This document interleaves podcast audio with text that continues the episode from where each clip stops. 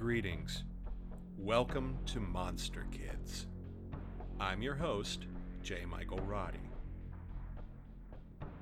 Today, I thought I would start by sharing a post from the original A O L Classic Horror Film Board that was written almost twenty-five years ago.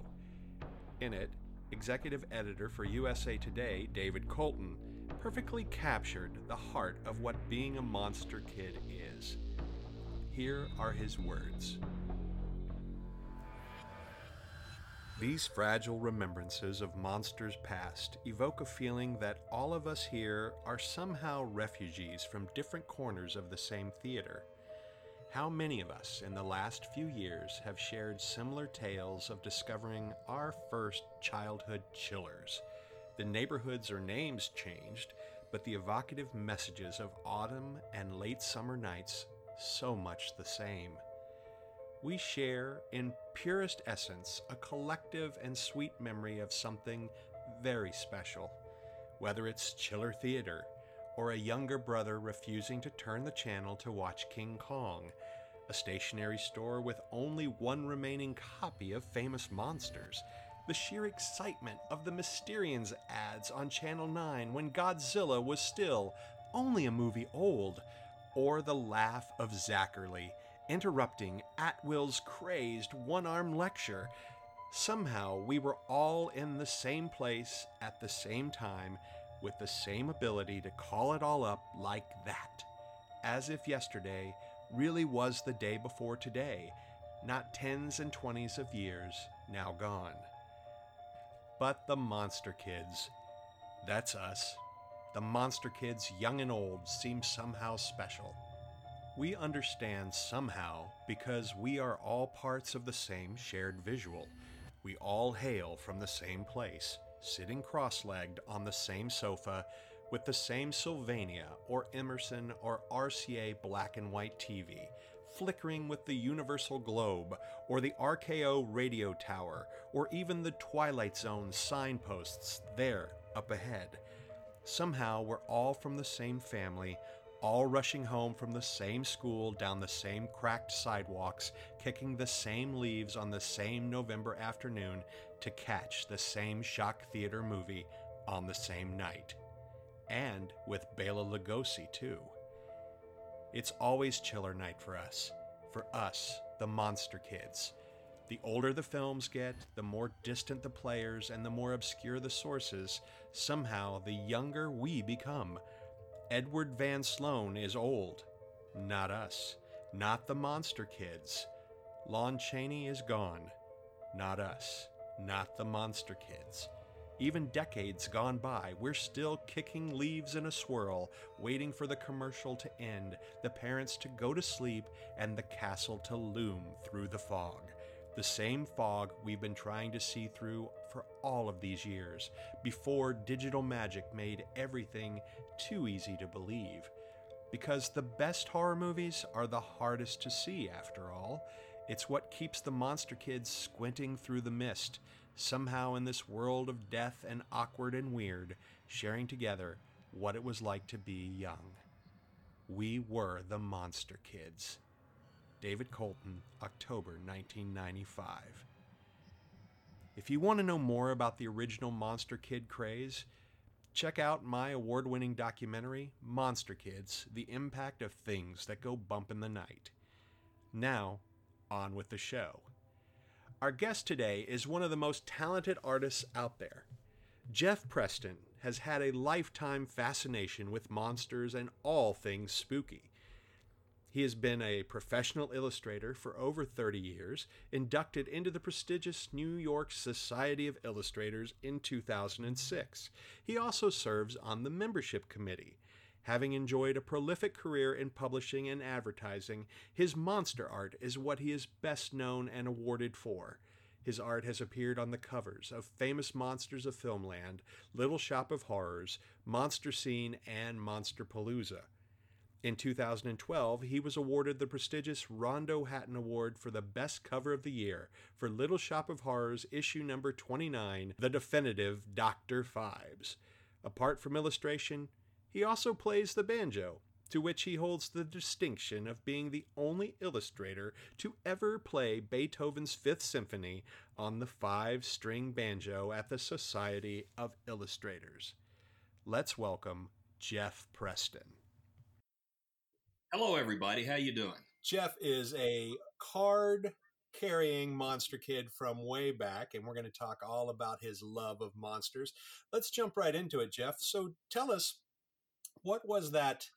that first gateway into the world of gods and monsters? What was it for you? Was it a film, a horror host? Uh, take us back to that little infant that looked up at a screen or saw an image and said, I like that. I think it was actually November the nineteenth, nineteen fifty-eight, the day I was born. right right out was, of the, right in the hospital room, you just came out and said, ah, good, fire, bad. It was, you know, as far back as I can remember, uh, it was, there was always a fascination, uh, early on, I think with dinosaurs, because you saw that more often than that's before the, uh, the Shock Theaters came in. We, we got finally got a chance to see the old Universal. So dinosaurs were probably my first exposure to, and of course we don't really consider that horror, but the imagination part of it, yeah, it just, I was fascinated with that. In fact, Uh, and I still, it's around here somewhere. I need to find it. When I was five years old, I did a drawing of a caveman waving bye to the dinosaurs he just killed. And I was in first grade, and that won the first place in the P T A Carnival in the art contest over grades one, two, and three. That's awesome. you know, it, it's, but about that, it's, I'm sorry, uh, uh, talking about dinosaurs, you know, there is, there is a great correlation between monsters and dinosaurs. I mean, again, it's something that we don't see in everyday life. It's this amazing creature. Some of them are kind, some of them are ferocious.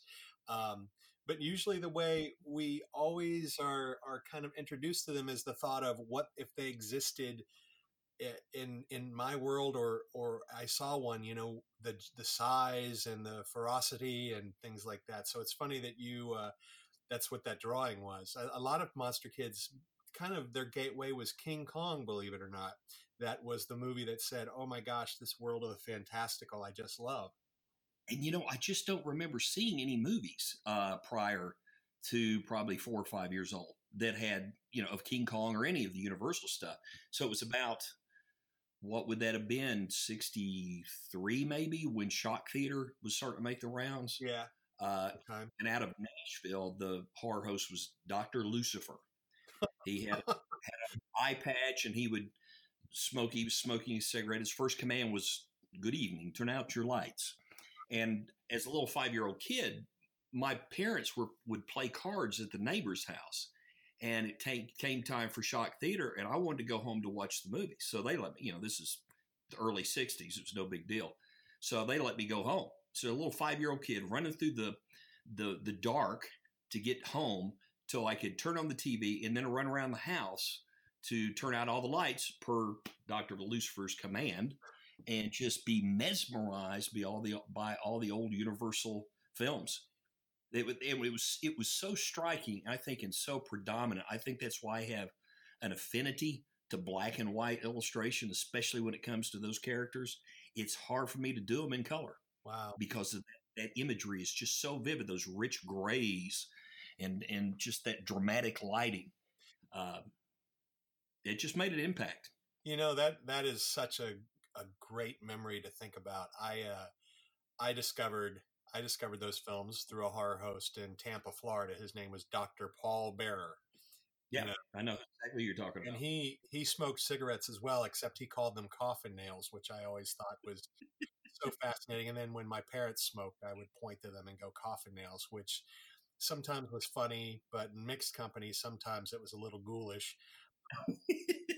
Really thinking back, like, you know, Famous Monsters of Ma- um, uh, Filmland magazine, uh, you know, the fact that the cover was always in color, but right. But the imagery was those amazing high contrast black and white images of those those amazing makeups and those those great actors, and also, you know, nostalgia kind of hues that too, like.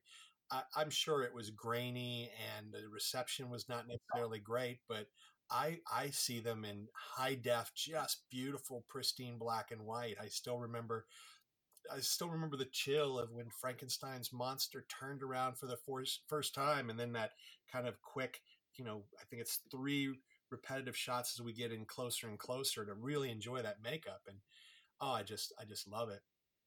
It's and I don't think you can actually duplicate that anymore. If anybody tried, one, there wouldn't be an audience for it. It would be considered too tame um, by today's movie-going audience, and they some are probably bored with watching those things now. But I tell you what, I could sit down and just watch them over and over and over, and I think I have them in every format mm-hmm. you could get. four K, not yet, because I haven't got that way, but I guarantee you. I don't see how they could get better. I, I don't either, way, really. I tell you, when I put in that new Blu-ray restoration of, of Lugosi and Dracula, and mm-hmm. Dracula, I I just, it was so beautiful. Just so, I mean, like brand new. And uh, um, again, you know, you look at the the influence uh, of those filmmakers and and what we all now kind of take as a cliche, but back then it was kind of, it was new, you know, the kind of coming from the shadows and, and the the way that the camera would, you know, move. I, I actually too, you know, one of the things, uh, Todd Browning's Dracula is lovely, but also the Spanish version, which has exactly. so many more camera moves that is really revolutionary for nineteen thirty-one. Um, and a lot of angles that they didn't utilize. So that was, that was kind of nice. Right. And then they kind of caught up with that. Uh, I'm going to say near, I, I remember Bride of Frankenstein really being the one where you have these kind of really Dutch angles looking up at Pretorius, right. Doctor Frankenstein. So obviously I'm going to assume that Famous Monsters of Filmland magazine might have been an influence for you. It was up to, let's see, the first issue I saw on the stands, and I remember getting it because a buddy of mine in school got one too. And I forgot which issue it was. It was the Frankenstein Uh, versus the Wolfman oh. issue, like thirty something maybe, and got that. And then really that was the last time I saw him until about, uh, I want to say sixty-nine maybe. Mm-hmm. And and that's when I started, oh, I was getting older and, and saving my, uh, my lawn cutting money uh, to buy the magazines.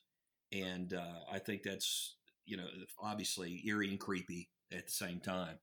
Uh, but that, that was my art education. Uh, you know, Basil Gogos, needless to say, you see those Famous Monster covers and you're, you're hooked for life. Wow. That's amazing. So let me ask you, what was it? You, you said like one of your earliest, mem- earliest memories is pencil in hand, d- drawing a, a caveman and, and a dinosaur. Right. And telling a story with it too. That's what I always love. You know, you can kind of, there are kids that just draw. And then there are kids that are are understanding that you can tell stories through one image. That's what's always so fascinating to me. I, I even I looked when I look back at that when I ran across it several years ago, I was kind of amazed myself. I said, "I'm five years old. I got everything in here.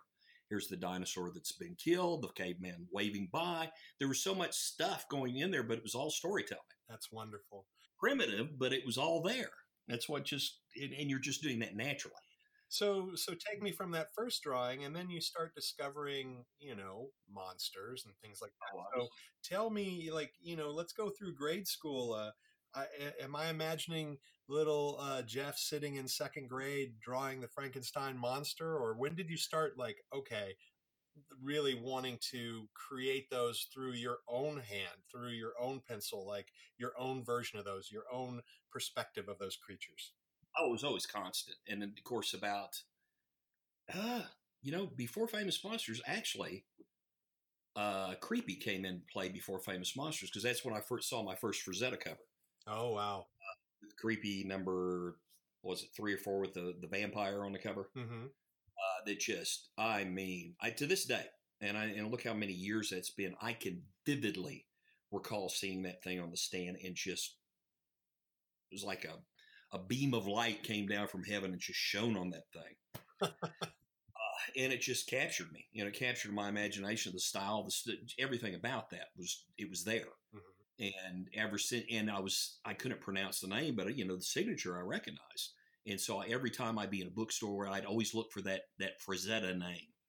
Uh, so my youth was spent copying, copying Frazetta stuff left, left, and over and over and over and over. And then, you know, you draw the pictures out of the magazines. You're always, uh, you know, I'd sit down in front of the movies and, and try to draw the movies too. I can, they used to have a um, Channel five here in town, which would be the C B S affiliate, had an afternoon uh, theater, afternoon movie matinee. It came on like four o'clock. And that's what they'd start showing some of the old B-grade movies and things like that. But I would sit down there with with a pad of paper and and draw what I was seeing. Hmm. Wow. So kind of retroactive storyboarding. That's fantastic. Well, and you know, let's let's keep going in your career. I mean, obviously, your love of it. You you're one of the pre- premier illustrators of any type of uh, monster or or genre. Um, work. I mean, your stuff is, again, you have a style that's recognizable. Uh, I, I, I, I love your work. And, you know, what was the connective tissue of, hey, I want to do this for a living? It was kind of assumed, you know, you're great. When you've done something your whole life and everybody around you tells you that's what you're, oh, you're going to be an artist. You're going to be an artist. You kind of assume that. And my only exposure to art really was through the magazines, through Famous Monsters, Eerie, Creepy, and then Vampirella. Uh, that was my art education. Any art classes I had to take in school that were mandatory, I was bored to tears because I already knew, you know, they're, they're teaching the masses. So it wasn't, it's not geared to kids that actually have some ability. So you're thrown in with the mix. So you're obviously just bored. So I never, I never took any kind of art, you know, when it became an elective thing as you got older. When I got out of high school, because I started doing editorial cartoons uh, for the local paper when I, I think I started when I was fourteen, which was basically just a ripoff of Jack Davis style. Um, but, you know, this is local. Nobody was going to know that. Right. And and to me at that time, you know, that was that's kind of way I looked at things.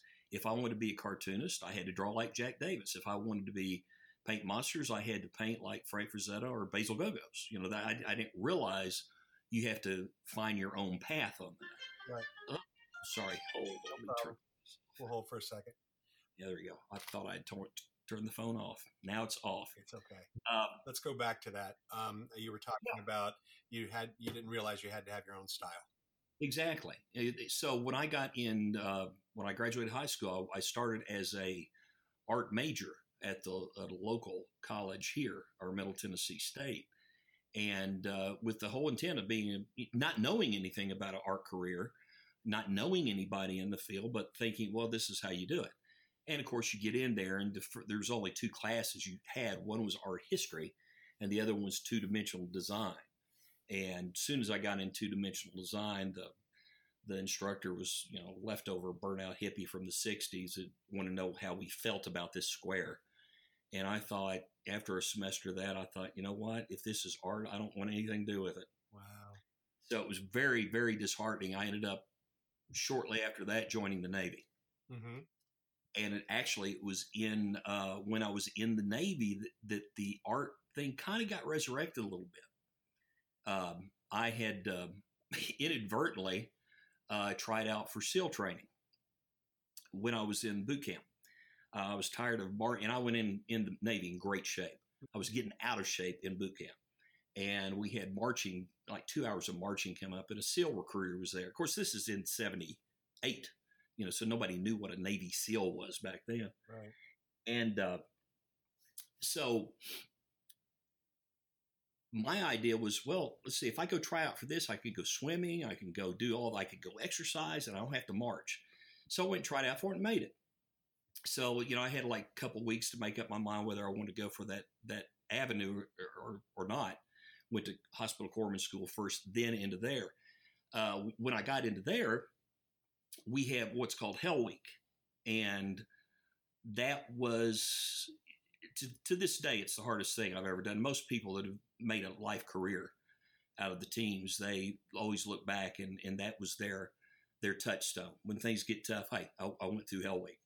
So I went through that, and we have what was called a go to hell Hell Week shirt.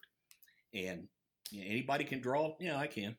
So I ended up doing our uh, our Hell Week shirt, which was really, really heavily Frazetta influenced. I look back now and went, wow, this, this, this is just so Frazetta. It's not even funny.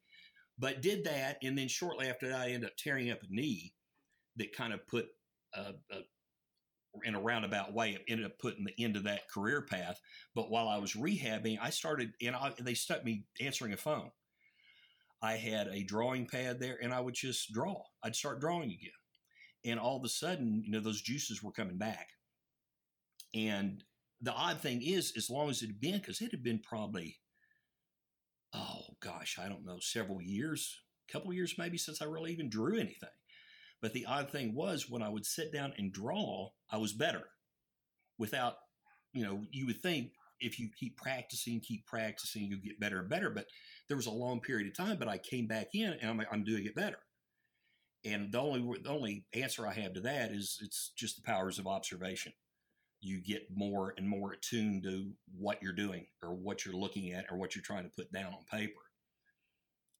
So, um, long story short, I ended up getting out of the Navy and went back to art school in eighty-two. And that's when my goal at that point was, let's do, I'm going to art school, uh, which was Columbus College of Art and Design. Uh, went there because they had, and I was older, but they did give scholarships to students that already started. So I thought, I felt pretty confident I could get that, which I did. Not a lot, but it helped because I was paying my way through college.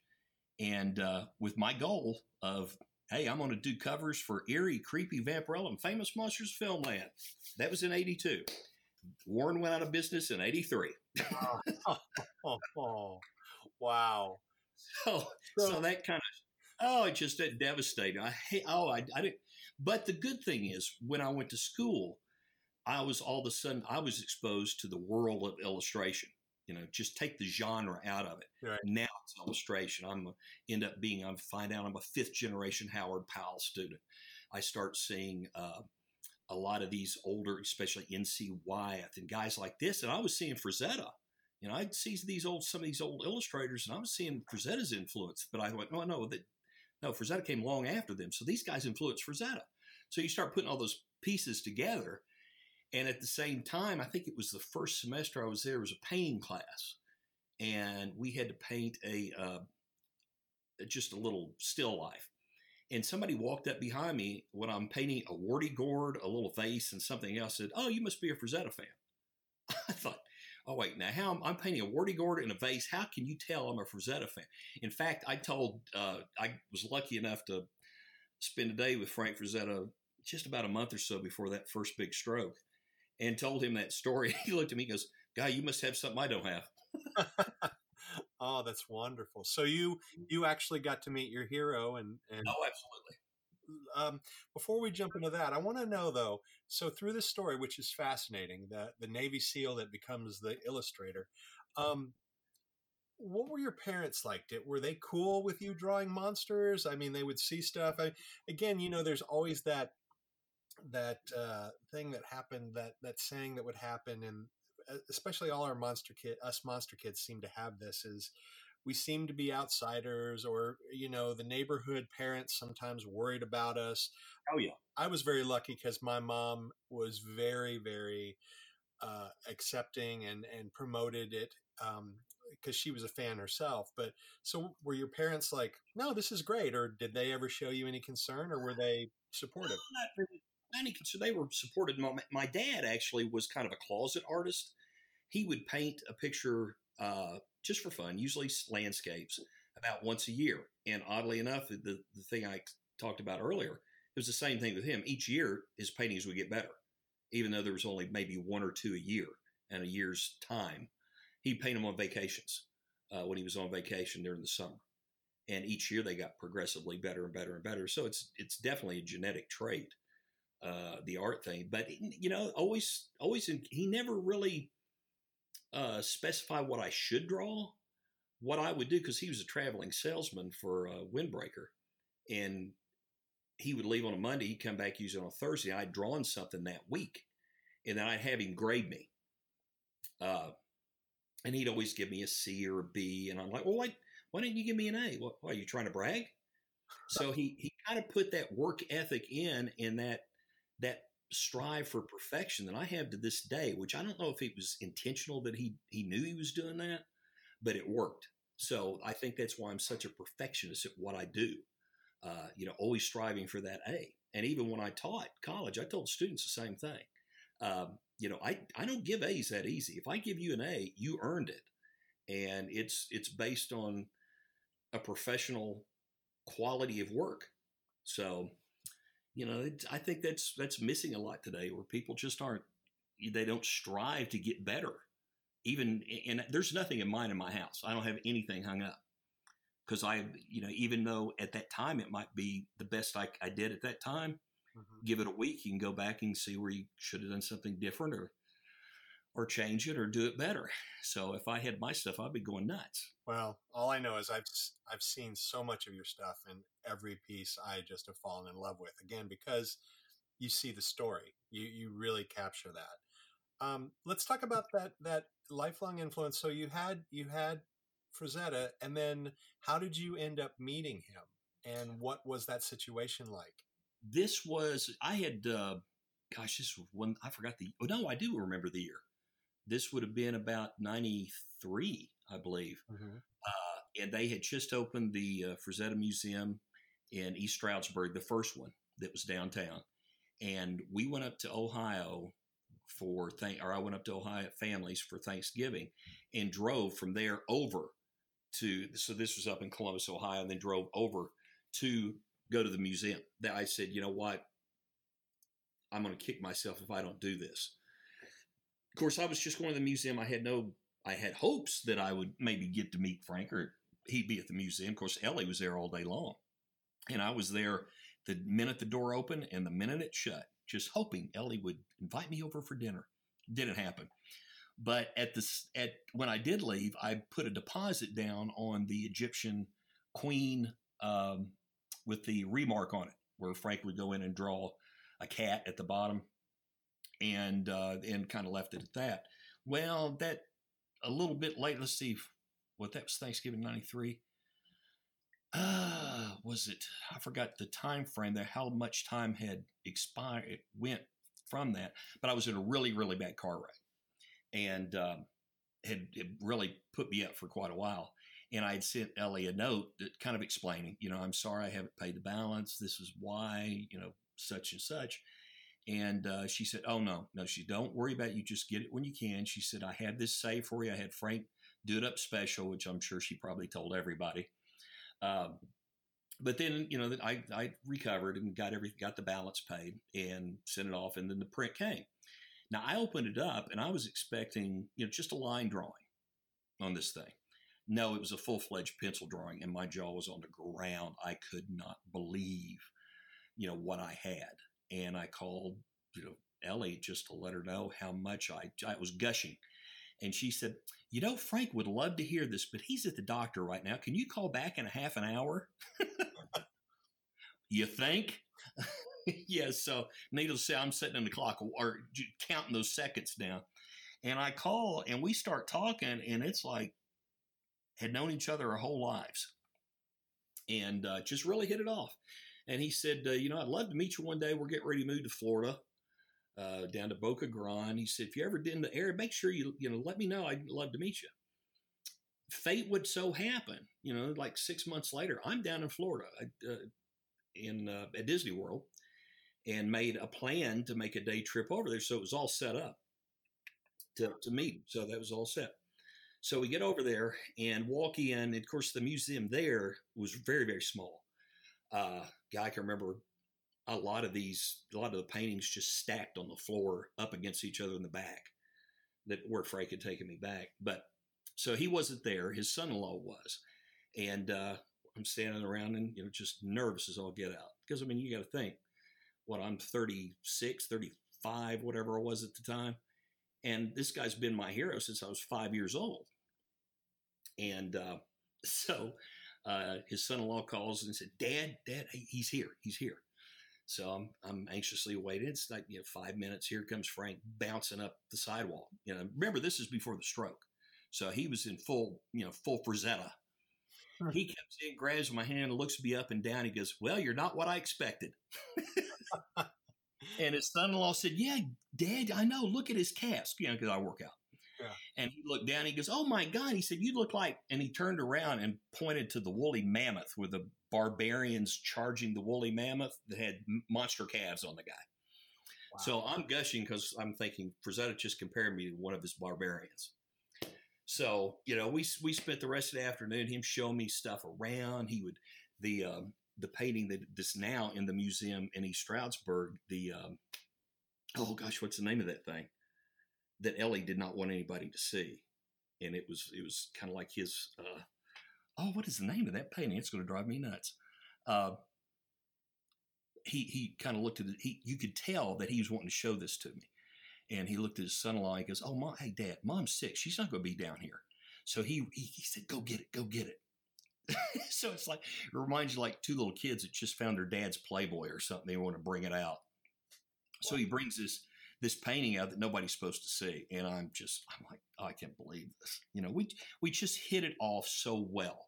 And I'm so eternally thankful that it wasn't a disappointment, because how many people meet their heroes and, you know, they're a disappointment, but it wasn't the way. And he treated me like an equal. He was going through my stuff and he couldn't, I, you know, I was doing everything in marker and he could, he couldn't believe I was doing this stuff in marker.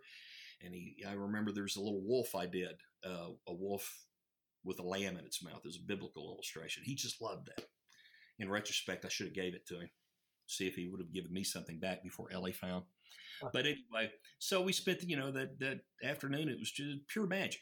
And of course, you know, a month or so later, he had that first stroke and, you know, it was kind of downhill after that. Yeah.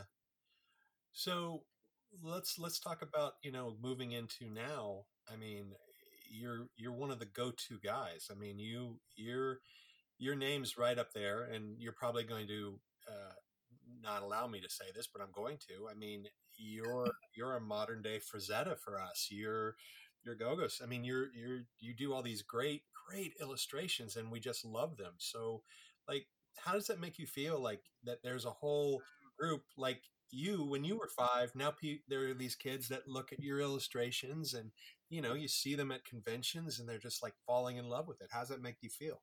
Well, you know, ironically, you, it, it's kind of hard to feel anything because you don't have the audience. I mean, you might, you know, somebody might tell you something in an email or something like that, but you don't have that reaction. Uh, I've, I've used the term before, illustrators, we're, we're visual entertainers without an audience that we never see. Mm.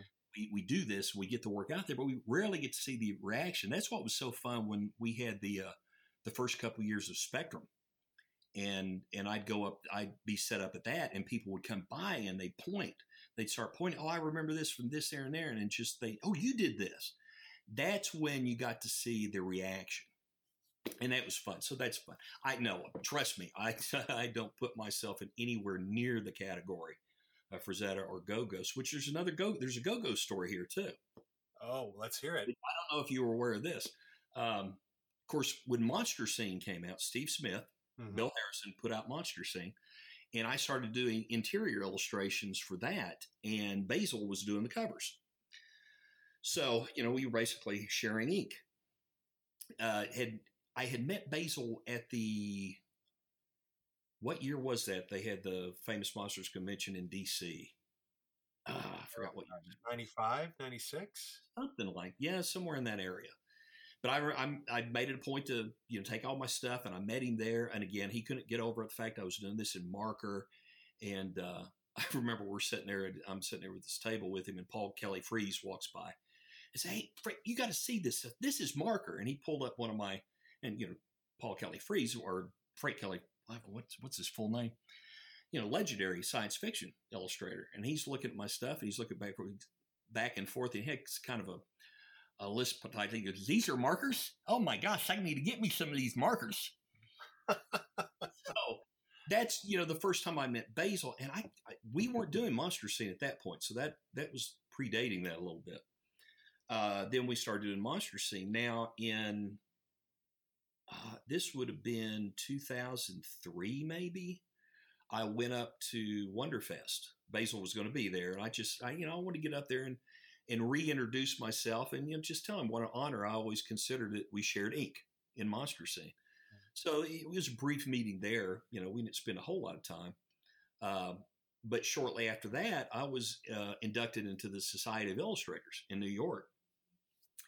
And one of the things you can do as a new member is sponsor other members. Well, guess who the first person I sponsored was? Oh. Basil Gogos.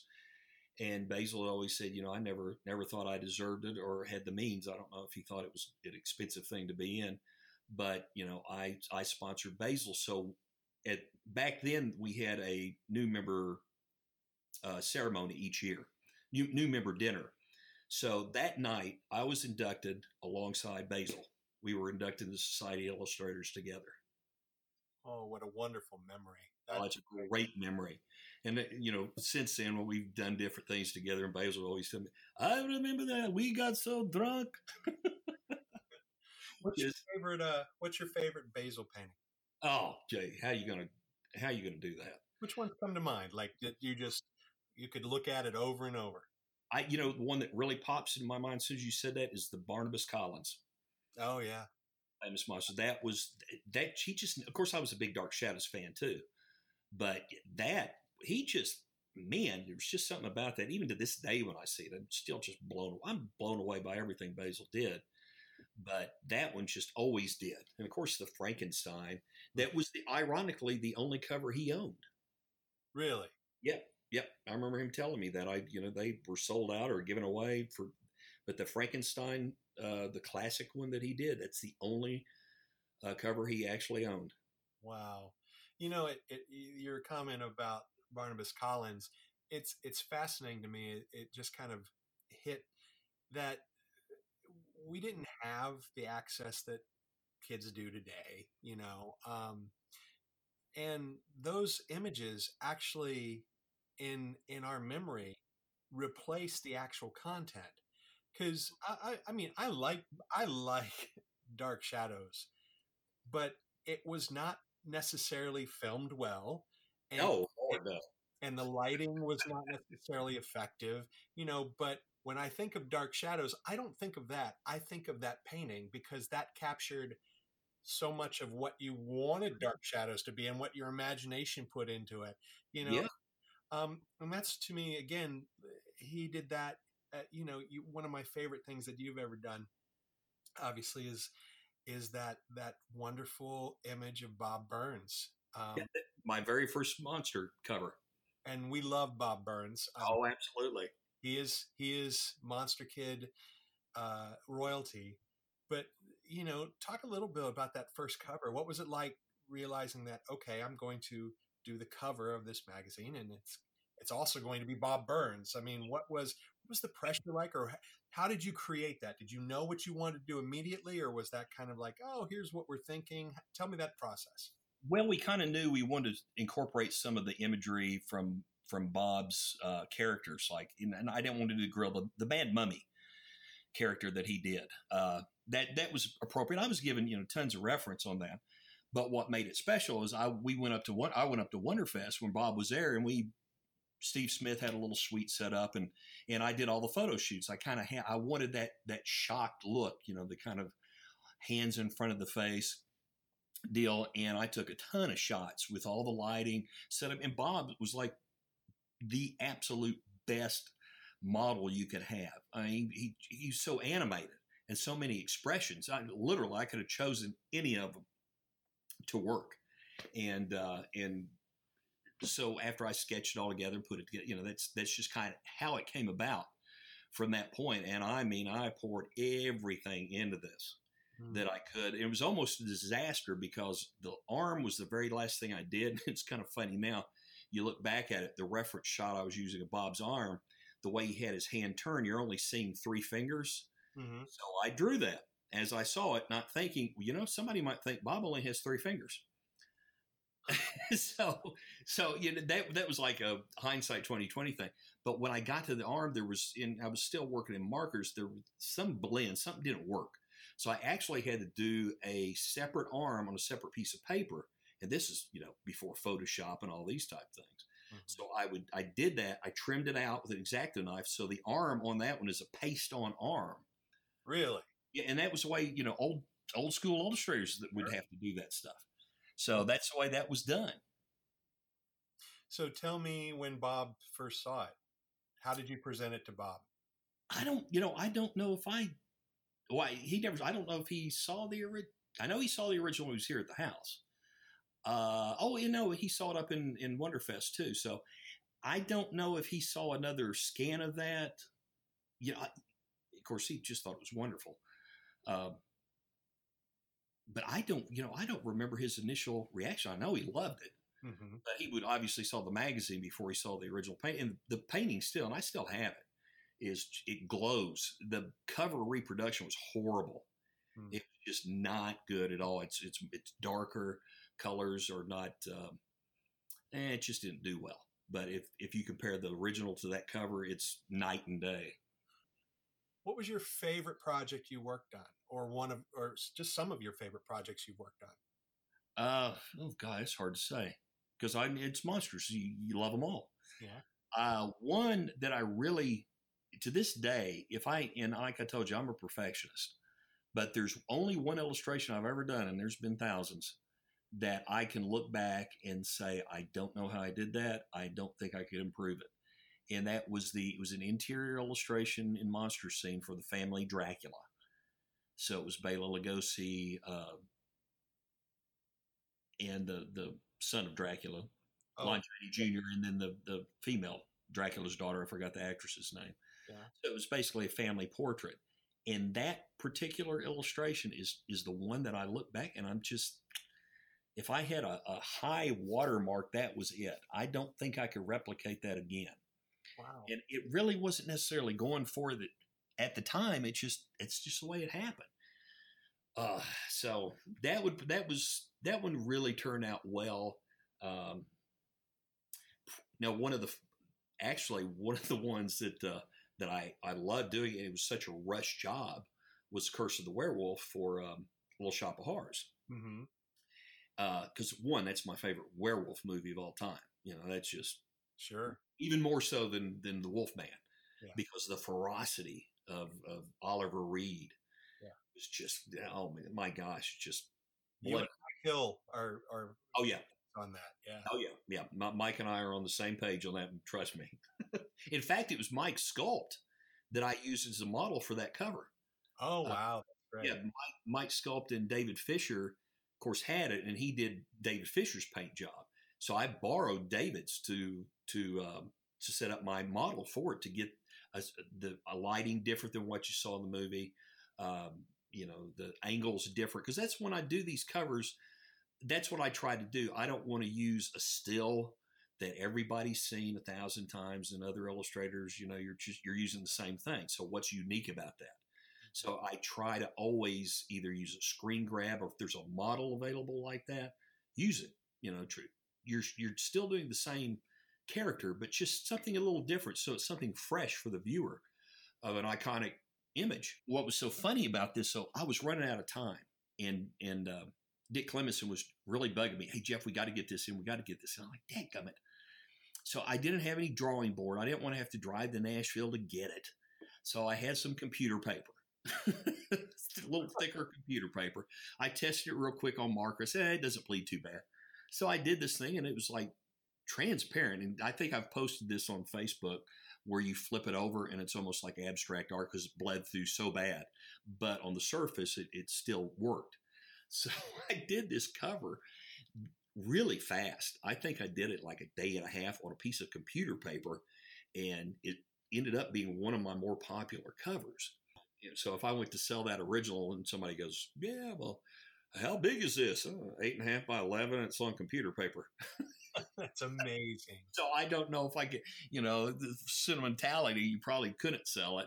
But at the same time, it's like, man, how do you charge somebody for that? Right, right, right. Oh, so is there a, is there a famous monster that's your favorite? Man, it's like asking a parent to choose which is your favorite kid.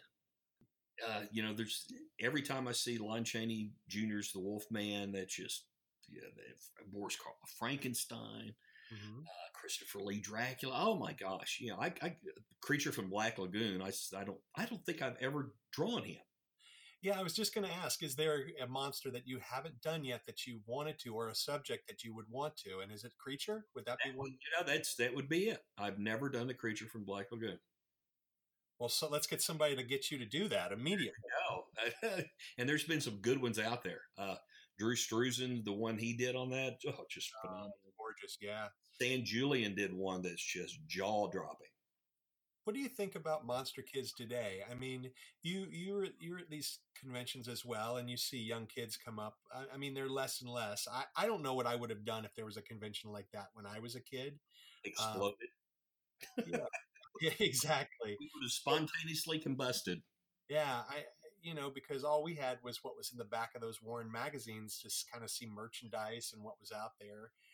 But uh, the thing that I love that's so pure is that there still are monster kids that have discovered these characters and and discovered just the nostalgia. They they love the idea that it's cool to love them. Um, do you think uh, do you think monster kids will keep going? Oh, I think so. I, I think where we have a little leg up on everybody else is that, especially back then, there was so much left of the imagination. Mm-hmm. Uh, you know, everything, every, everything wasn't filled in for the viewer.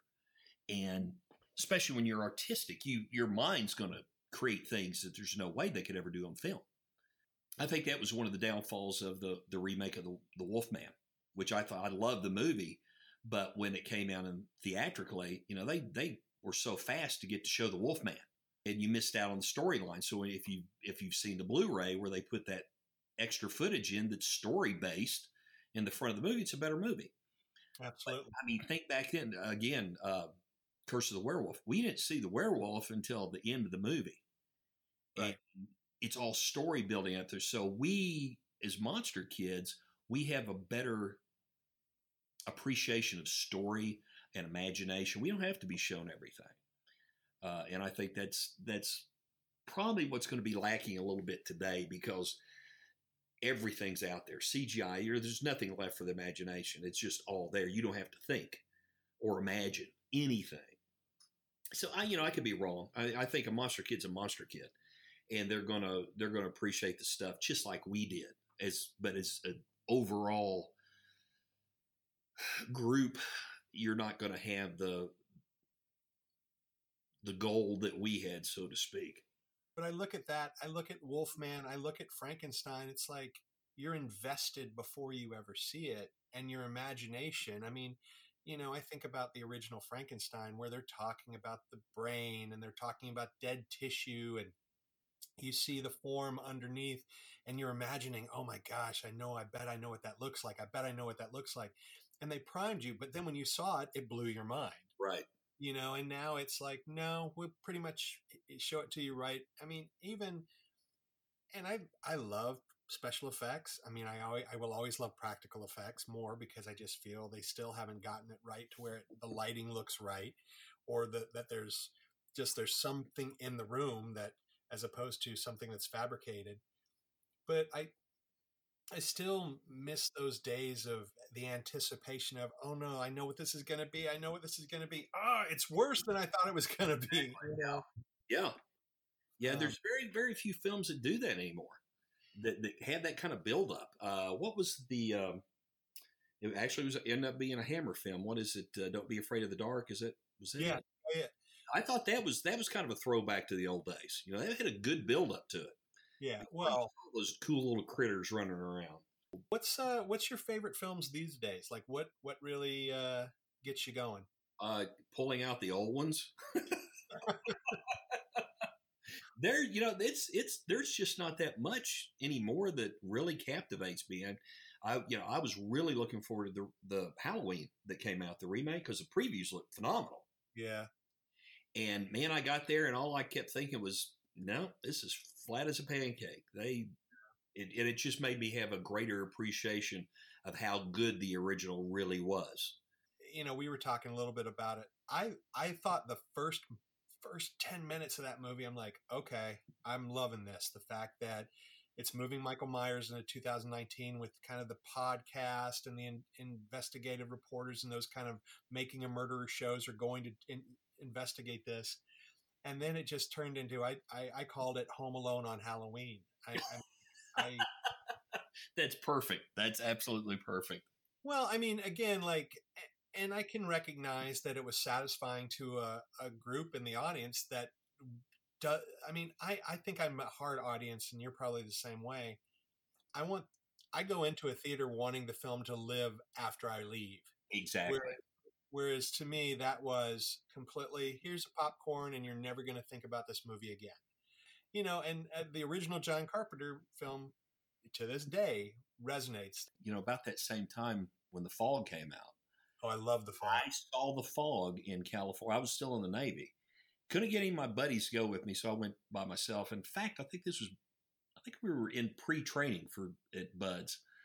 And I, none of my buddies wanted to go. And I said, well, I'm going to go see this this ghost movie. Went and saw it. It was uh, just down the coast from Coronado there. I forgot where it was. But anyway, come out of the theater, and the thickest fog I've ever seen in my life had set in off the ocean. And it was so funny to watch, because it wasn't a big audience, but everybody leaving the theater just stopped dead in their tracks. That's wonderful. It was like the movie's continuing. Nobody wanted to walk to their car. So uh, talk about a lasting impression on a, on a movie. So what's the best way to see your work? Well, uh, my website's jeff preston dot net. I have a little bit on there. I don't have everything on there. Of course, Facebook, I got uh, a lot of stuff there. I, you know, ironically, I have not done that much horror-related stuff. Um, you know, the covers and, and things I've done, but I've been more of a mainstream illustrator. Mm-hmm. Uh, so... Obviously, the, the all the monster stuff is my favorite thing to do, but I really haven't had that much of an opportunity to do that much of it. I wish I could do. That's all I could do, but you still got to pay the bills. Well, maybe some of our listeners will put you to work. That's right. Always open for commissions, and I still have quite a few originals that are absolutely – I used to be so adamant I will not sell originals until I started selling a couple, and I thought, you know what? This is stupid. I've got this stuff just stacked. I'm not looking at it, and I don't want to really necessarily see it. And this buys a couple of meals. So and somebody is treasuring it. I mean, it is the focus of their their you know living room probably, or or their den, or their study. You know, and that's you know that was part of it. I thought this you know if somebody's spending money for one of my originals, they want to hang it up because they love it. Yeah, they, they want to see it. One of the the ones that I. I kind of almost like a badge of honor. Somebody owns one of my originals is um, Greg Nicotero. He bought the, and actually this was, I did back when Famous Monsters was getting ready to come back. I did two big marker pieces. One was of the Dorian Gray, uh, yeah. that one. And then Christopher Lee as Dracula. And it was kind of like companion pieces, big. They were pretty big. And I, I formatted them for like a Famous Monster cover.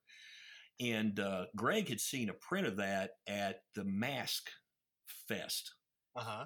uh, the year I was there because they did they used one of my illustrations for the poster for that little kid with the, the Halloween mask, uh-huh. which is great. That's what that's one of my favorites, and because yeah. um, that was that was essentially me. That was a self portrait. Yeah, yeah, that was I I felt that one. Um, but Frank or Greg had walked by the table and he saw that print. He goes, "I want that." I said, oh, did you the prints? He goes, no, no, I want the original. And I'm thinking, at that time, I don't sell the original. Well, you know, flash, fast forward a few years and, and we get uh, in contact. He, he bought the original. So, and that was, he sent me the, now I, he sent me the picture of him holding that one just tickled to death. And I thought, you know, that's great. You got Greg Nicotero holding one of my originals that he really likes. He yeah. paid for this. Yeah. So this guy had seen that makes monsters itself loves something I did, and it's no way I'm going to be hanging at my house. But you know what a badge of honor. Well, I will tell you, this time has gone so quickly. I would love to have you back on the show in the near future and continue this conversation. It's been joyful. Everybody, check out Jeff's work. And uh, any last thoughts, Jeff? Uh, no, uh, email is uh, info at jeff preston dot net. Anybody has questions? Uh, Your commissions, any anything you want to know, just drop me a line. We as illustrators are hermits. we we don't get out a lot. Thank you so much. You have a great time. You too. It was my honor. All right. Take care. All right. Bye-bye.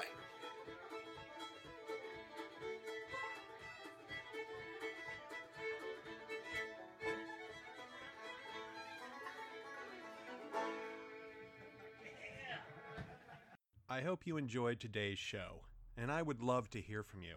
Drop me a line at monsterkids at gmail dot com and let me hear what you think. And if you like the show, please, please make sure you like and share with all of your fellow monster kids out there. Also, do yourself a favor. The next time you listen to the show, or any show for that matter, make sure you have one of Theme Park Alchemy's amazing scented candles flickering in the background. Our friends Sean, Jen, Ryan, and Nicole at Theme Park Alchemy bring some of your favorite smells inspired by their favorite theme park attractions. And one of their newest scents is Ginger Dead. The Ginger Dead scent is inspired by the holiday overlay of the classic haunted dark ride, The Haunted Mansion. The scent is frightfully fun, and it's a blend of holiday spices and gingerbread goodness, and it's meant to conjure memories of pumpkin kings, Sandy Claus, and holiday horrors. They have a full selection of scents, and more are on the way. And for all of you monster kids out there, they have a special offer. Order now and add the code MONSTERKIDS, and you'll receive fifteen percent off of orders over fifteen dollars. So what are you waiting for? Go to w w w dot theme park alchemy dot com.